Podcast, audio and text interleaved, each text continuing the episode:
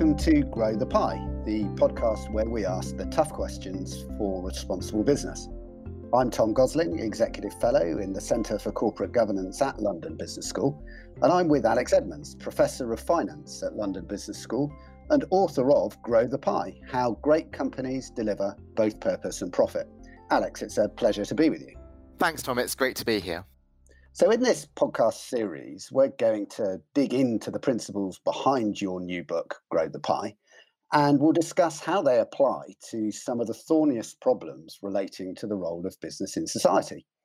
These include shareholder rights, executive pay, activist investors, share buybacks, and we'll also look at the role of all stakeholders in a business and how they can work together to help fulfill its purpose to the benefit of society as a whole. In this episode, we're going to discuss the central line of argument in the book, how it compares with other models of the role of business in society. And we'll also look at the main counter arguments from either side of the debate. I should say before we start that you can buy the book at growthepie.net, and you'll also find there a host of other fabulous resources. And so we'll put that link in the show notes. So let's not waste any more time. Alex, um, what motivated you to write the book, and why is it so important now? I started the book about two and a half years ago in early 2018, and it was motivated by the conflict between business and society, which was largely based on zero sum thinking. So you did have some businesses who seek to make profit by extracting from wider society. So that might be cutting wages or hiking prices.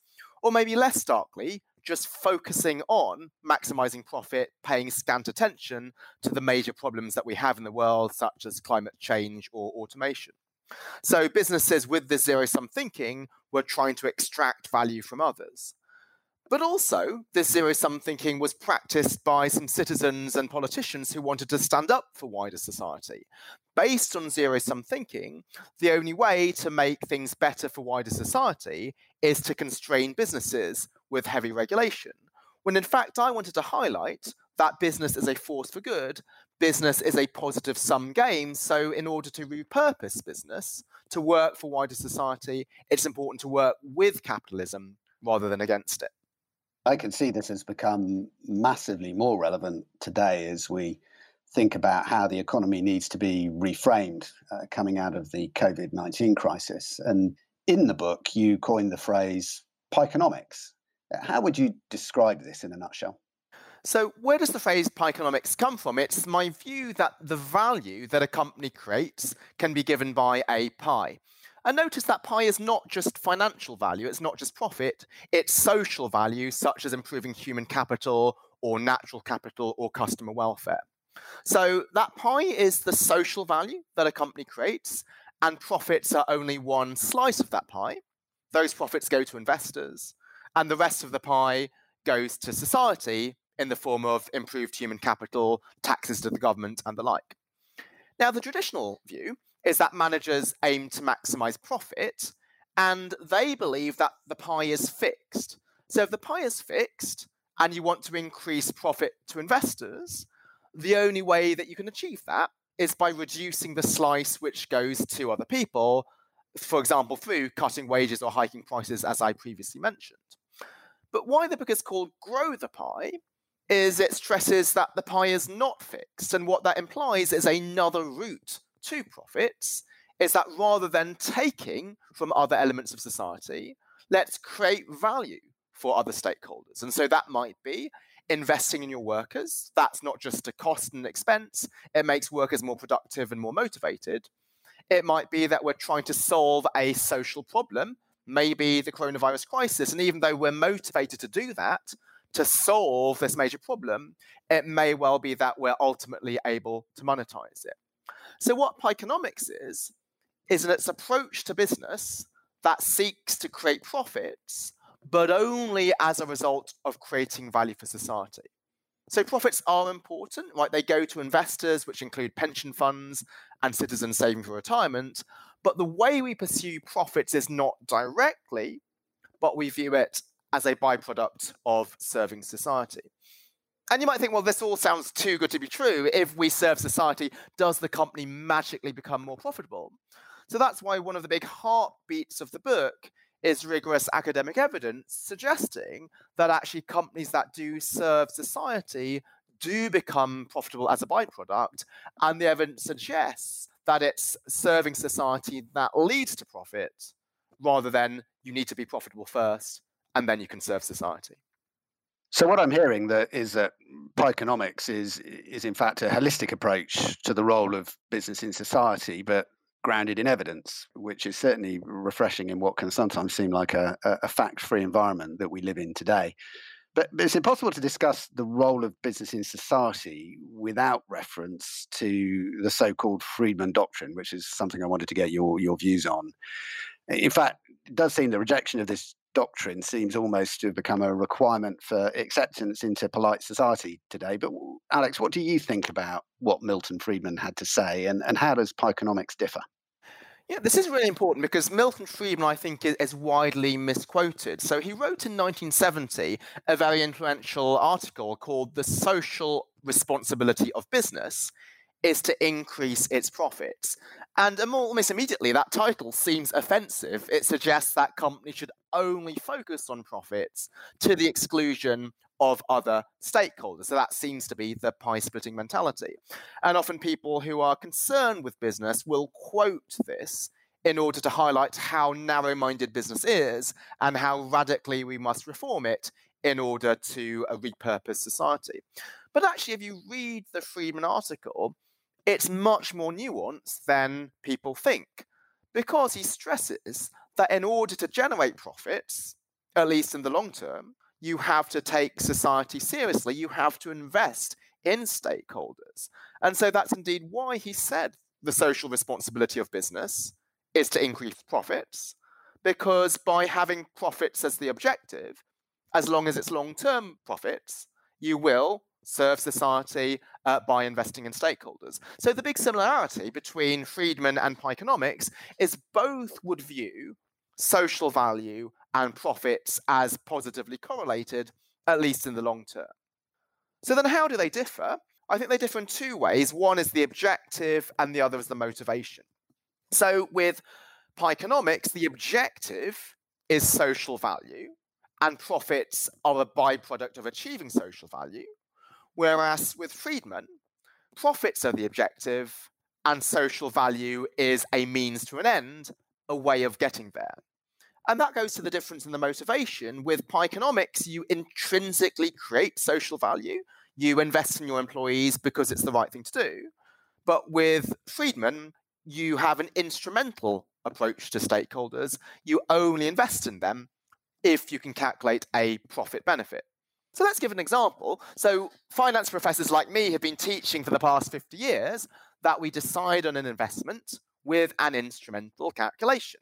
So, if we're thinking about building a factory, we estimate how many widgets that factory will produce, how much we can sell them for, and we can calculate a number.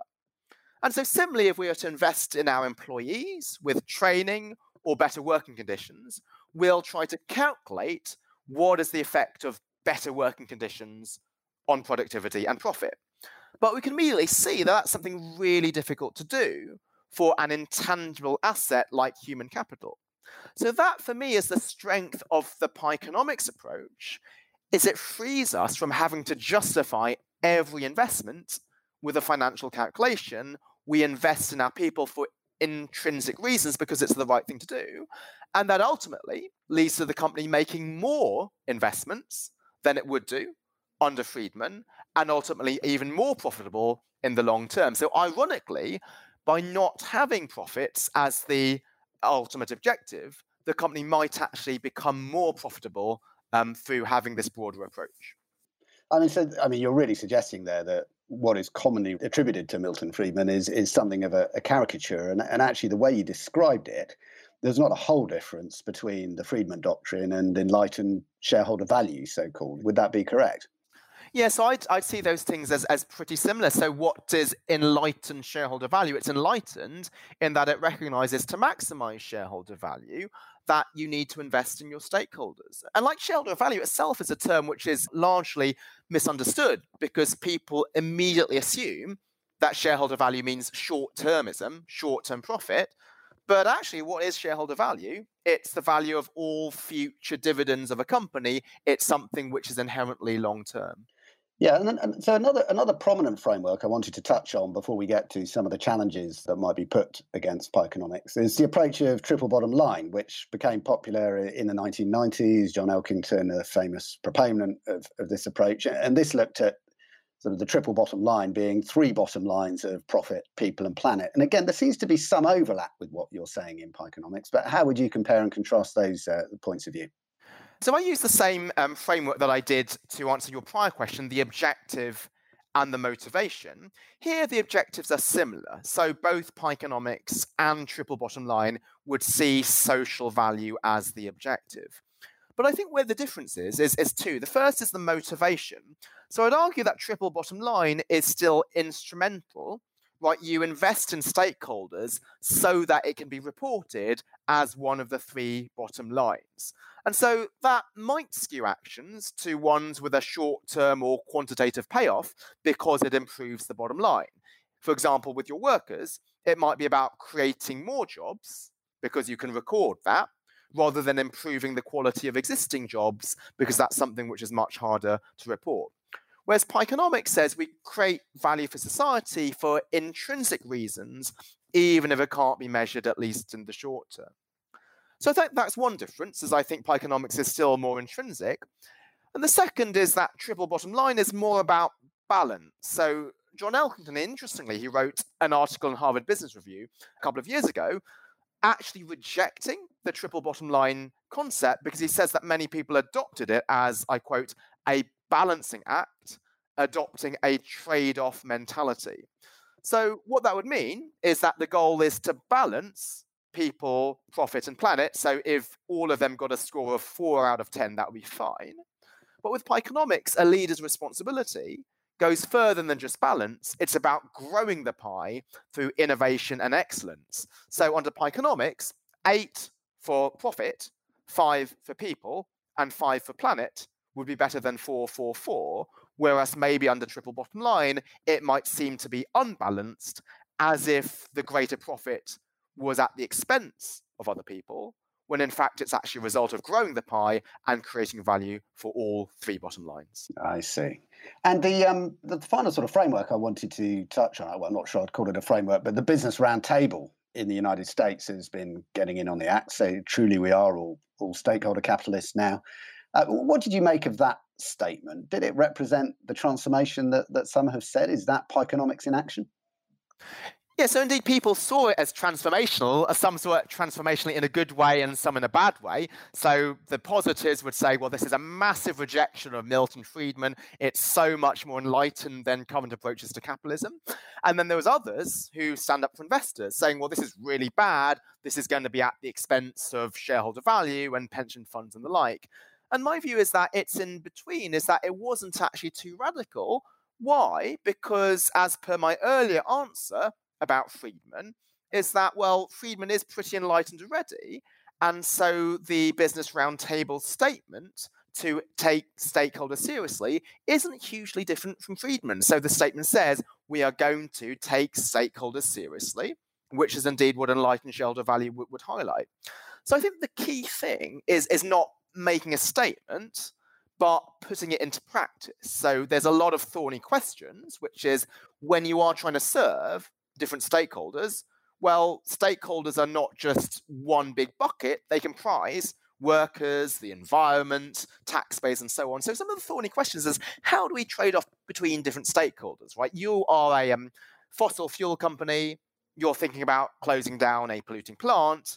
That's good for the environment, that's bad for workers or there could be some trade offs between stakeholders and investors, even in the long term. So rather than me saying this is really great or really bad, I think it was perhaps empty in and of itself because it was mainly, in my view, not hugely different from enlightened shareholder value, and it avoided the more thorny questions, such as how are we going to put this into practice, how are we going to deal with trade offs, and how are we going to allow ourselves to be held accountable for actually delivering on this statement. So, indeed, what's happened in the now, sort of year since then is people have said, well, you've signed the statement, but actually your response to the pandemic hasn't been consistent with it. So I think I would rather judge companies' responses rather than just writing the statement, even though at the time it did seem to be revolutionary. Yeah, and I think one of the challenges is probably that many of the CEOs that signed that statement believed they were signing a description of what they did already as opposed to signing a change agenda. So we could have a, a mismatch of expectations there. So, uh, I mean, in summary, it seems that Pieconomics is based on three key ideas. One being that the long term alignment between stakeholder interests and shareholder value is much greater than commonly thought. In, indeed, you say in your book that in the long run, almost all value becomes financial value, which then leads to the idea that leaders should focus on growing the pie for all stakeholders rather than just trying to grow their share. And then the third key point you make is that Pieconomics is based much more on intrinsic rather than extrinsic motivation, which yields all sorts of unexpected benefits in terms of greater innovation and motivation and positive spillovers. So I'm sort of hearing something that builds together some features of enlightened shareholder value and triple bottom line, but then builds on it and, and goes much further and that kind of brings me on to the point that one of the things that, that, that really interests me about your writing is that it's tough to pigeonhole you into either one side of the debate or the other on responsible business, which, which, probably means that you're, you're getting it about right. But I wanted to take some time now to look at some of the arguments that could get made against your position from both supporters and skeptics of stakeholder capitalism. So let's first look at this criticism that if you have multiple objectives, you can't optimize. So uh, there's a couple of forms this criticism takes. So you've got people like Michael Jensen who look at the question from an optimization perspective. So without profit maximization as a goal, how do you figure out trade offs? Or, or, another framing comes from, for example, the Council for Institutional Investors, who in their reaction to the Business Roundtable statement, in effect said, if you're accountable to everyone, you're accountable to, to no one. So, how, how do you respond to this criticism about lack of clarity of objective function in, uh, in Pieconomics? I think my first response is to acknowledge this is an important criticism because we need a framework to make decisions. So, what we've taught in business schools for 50 years is that we use shareholder value to know whether or not to make an investment. We calculate the net present value, and if it's positive, we take it. If it's negative, we don't. And we need to replace that with something because otherwise, how will a CEO know what investments to take? And similarly, well, how can she be held accountable if instead it's just like a black box where anything goes? So we need some framework. And so that's why I, I develop um, in the book uh, three principles that could guide a CEO on how to know what investments to take and what to turn down. And these are called the principles of multiplication, comparative advantage, and materiality. I'll take each one in turn. So the principle of multiplication asks if I was to spend $1 on a stakeholder, does that create more than $1 of social values? Is that dollar multiplied? So you can think about this as being like the social net present value of an investment. So let's just illustrate that. So, one thing that companies do often to serve society is to give to charity. But I don't view this as satisfying the principle of multiplication because $1 given to charity is just worth $1 to that charity. It might be better for that company to pay higher wages to workers or higher dividends to shareholders and then give them the freedom of what charity they want to support, it shouldn't be a CEO's prerogative to take that decision away from workers or, or shareholders. But then another case in which you might have multiplication being satisfied is if a company was considering building a gym for its employees. Is the cost of the gym less than how much the benefit will be to workers? And what's the strength of that? Because if you took the shareholder value approach, you would think about what's the benefit to the company of building the gym. You'd have to calculate how many workers are going to get less sick because of their greater fitness and how much more money you would make. There's no way of doing that. But you can think about the benefit to the employees of the gym because you could look at the cost of other gyms in the area as a rough benchmark. So, actually, having social value as the measure of benefit rather than financial value might make that calculation much simpler. So the second is comparative advantage. And this asks do you create more value through this activity than other companies? And so, what this stresses is that there's loads of problems in the world climate change, automation, resource depletion. It's not your job to solve all of the world's problems, but instead the ones where you can move the needle most.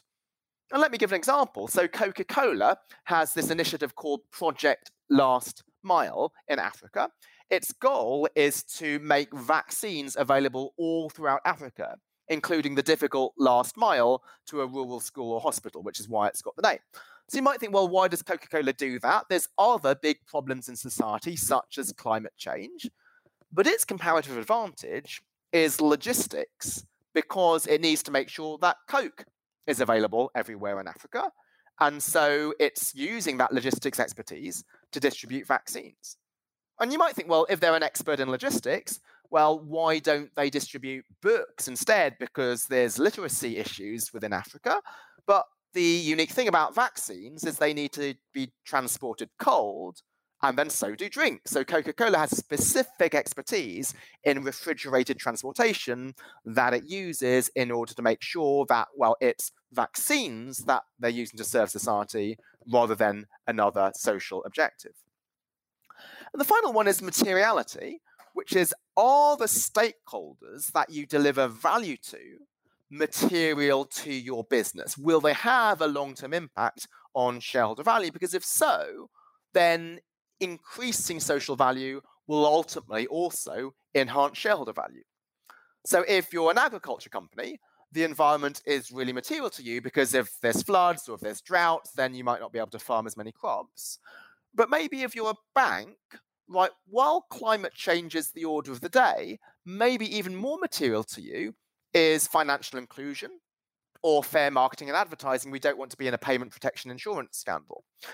And there's a great paper which shows that actually delivering value to all stakeholders indiscriminately doesn't lead to long term shareholder returns, but delivering value only to material stakeholders and scaling back on the immaterial ones does. So that's the importance of having a priority structure and being discerning about knowing which stakeholders are first among equals when you have these tricky trade-offs.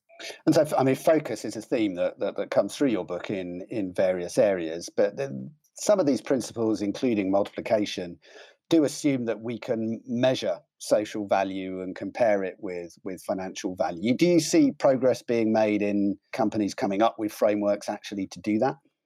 I do, and I think this is one of the big growth areas for responsible businesses. Historically, uh, we've measured ESG, environmental, social, and governance, and those measures have more been on do no harm. So, how much value do companies uh, take away or extract, such as carbon emissions or water usage?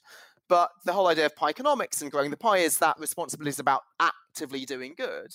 And there's an initiative actually um, co authored by uh, George Serafeim, who also wrote the materiality paper at Harvard called Impact Weighted Accounts, trying to measure the positive impact that your product is, is creating. I think that is a big step forward because then we're going to think about responsible business, not so much as do no harm, but actively doing good and I think that's where, I mean, your framework of multiplication, comparative advantage, and materiality, I think, is amongst the most original uh, contributions of the book because it does provide a really concrete process for for managing trade-offs. Uh, but the second um, potential criticism of the approach that I'd like to come on to is that, you know, perhaps you place too much faith in the alignment of interests between stakeholders and shareholders. So indeed, many non financial factors may become financial over the long enough term, and many externalities may become internalized, but not all of them. And if, if I was to take the phraseology of uh, Anand Giridharadas, the author of Winners Take All, perhaps you've been co opted by market world into this sort of very comforting win win line of argument, whereby businesses can make loads of money by making the world a better place. But in reality, there are real and irreconcilable conflicts, whether between capital and labor, profits and the environment. And Pieconomics not only fails to address these trade-offs, but but even more dangerously suggests we don't have to. So uh, how would you how would you respond to that? I think again I respond by acknowledging that that is a, a serious counter argument that that needs to be taken seriously. So what you've talked about, Tom, is, is the concept of an externality, which is an impact that a company has on society, which doesn't ultimately come back and affect profits. And so, indeed, while one of the ideas of the book is that many things that we think of as being externalities are actually internalized in the long term. So that was the alignment that I was highlighting earlier it still is the case that there are true externalities, as you mentioned, and it would just be too naive and too unrealistic to think that everything that you do to serve society ultimately helps you. So, this is why um, Pieconomics does advocate for a larger pie, even if it leads to shareholders getting a smaller stake. So, again, the highlight is grow the pie, not grow investors' slice. And I think here it's important to understand the difference between shareholder welfare and shareholder value. So let's assume that a company should be run exclusively for its shareholders. Now, I understand there's debate about that, but that's often a legal debate, which is not my expertise. But let's for now assume that you should be maximizing shareholder welfare. But shareholder welfare is not the same as shareholder value, i.e., the financial value of shares.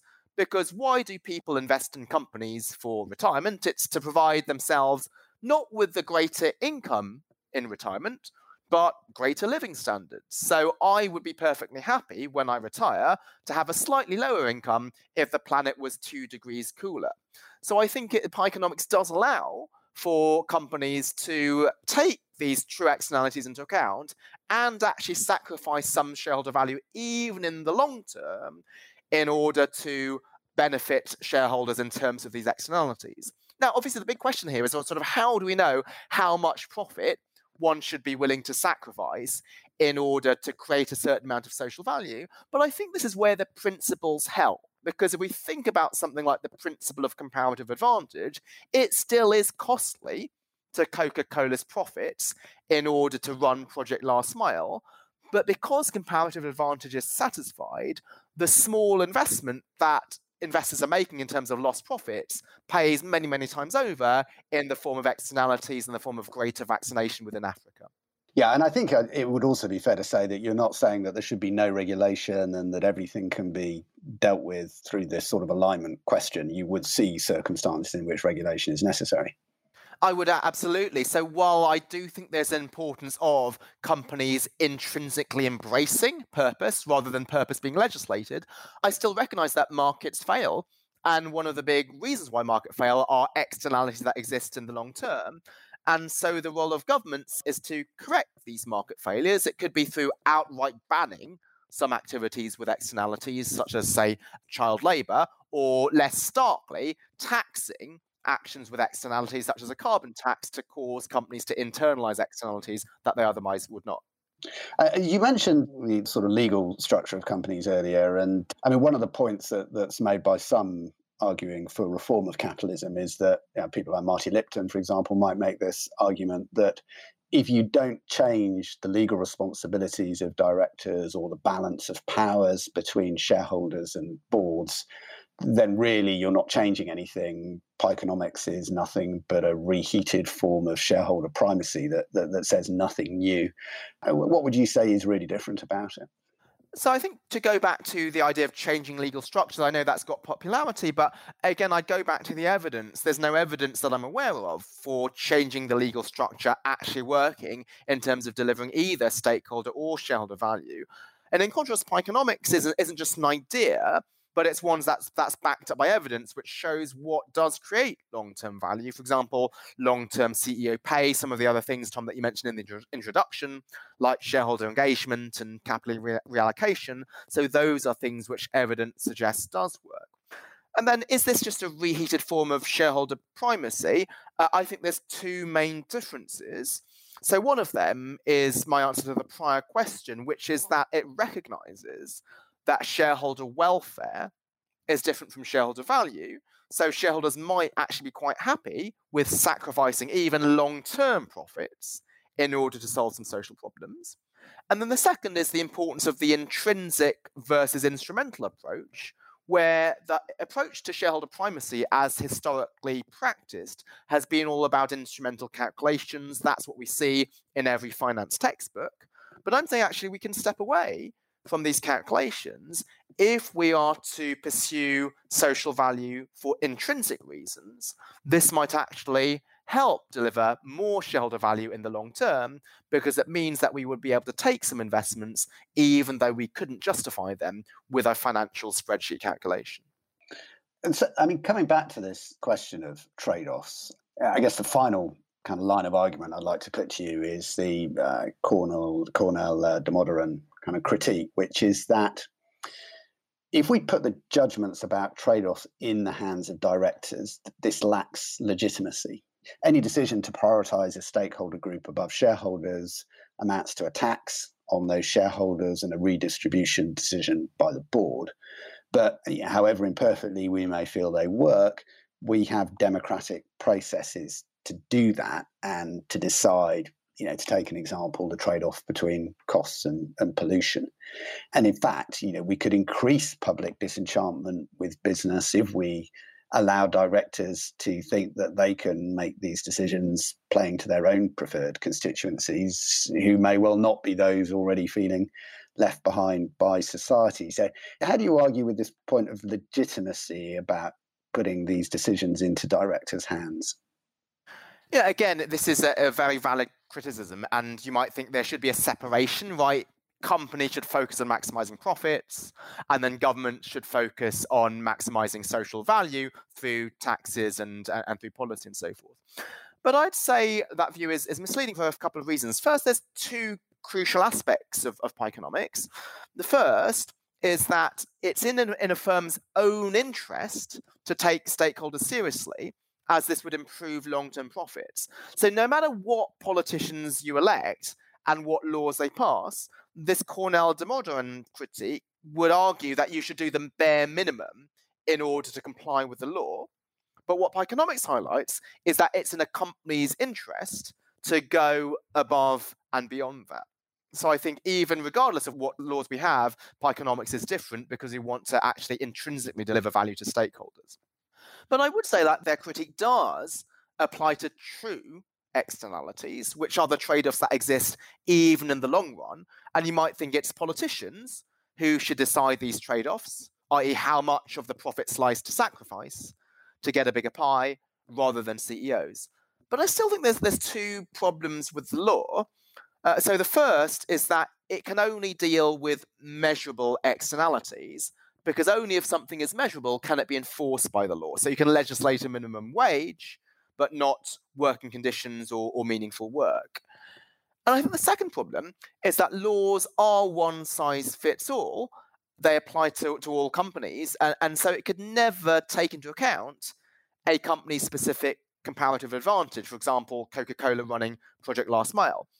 And let me illustrate that with, with an actual law. So, India has a law which forces companies to donate 2% of their profits to CSR initiatives.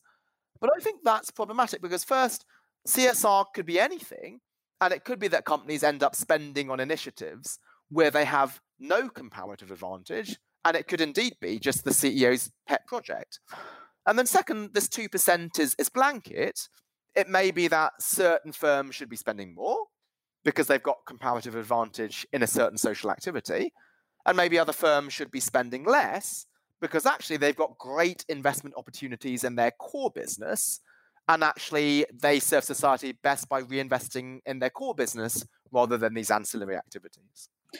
So, uh, Alex, as we come towards the end of uh, of our time here uh, today, I did just want to come on to the nature of the discourse on responsible business, and it strikes me that one of the weaknesses of your book is that it's it's balanced. So it, it doesn't fill me with righteous indignation and hatred of the other side of the argument, but this is also clearly its great strength.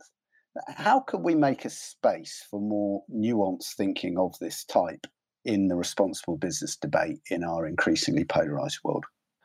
I'm an economist by training, so, so I believe in supply and demand, and uh, demand creates its own supply. So, if indeed people who read books or people who are practitioners and think about this seriously ask for nuanced and balanced thinking, then hopefully those who supply that thinking, be this journalists or academics or other people who write influential pieces, will be more willing to supply this.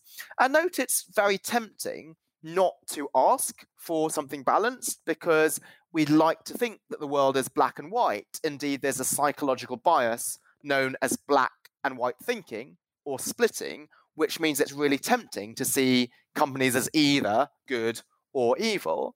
But instead, for us to recognize that rarely is there clear evidence of something, or rarely is there an issue beyond doubt.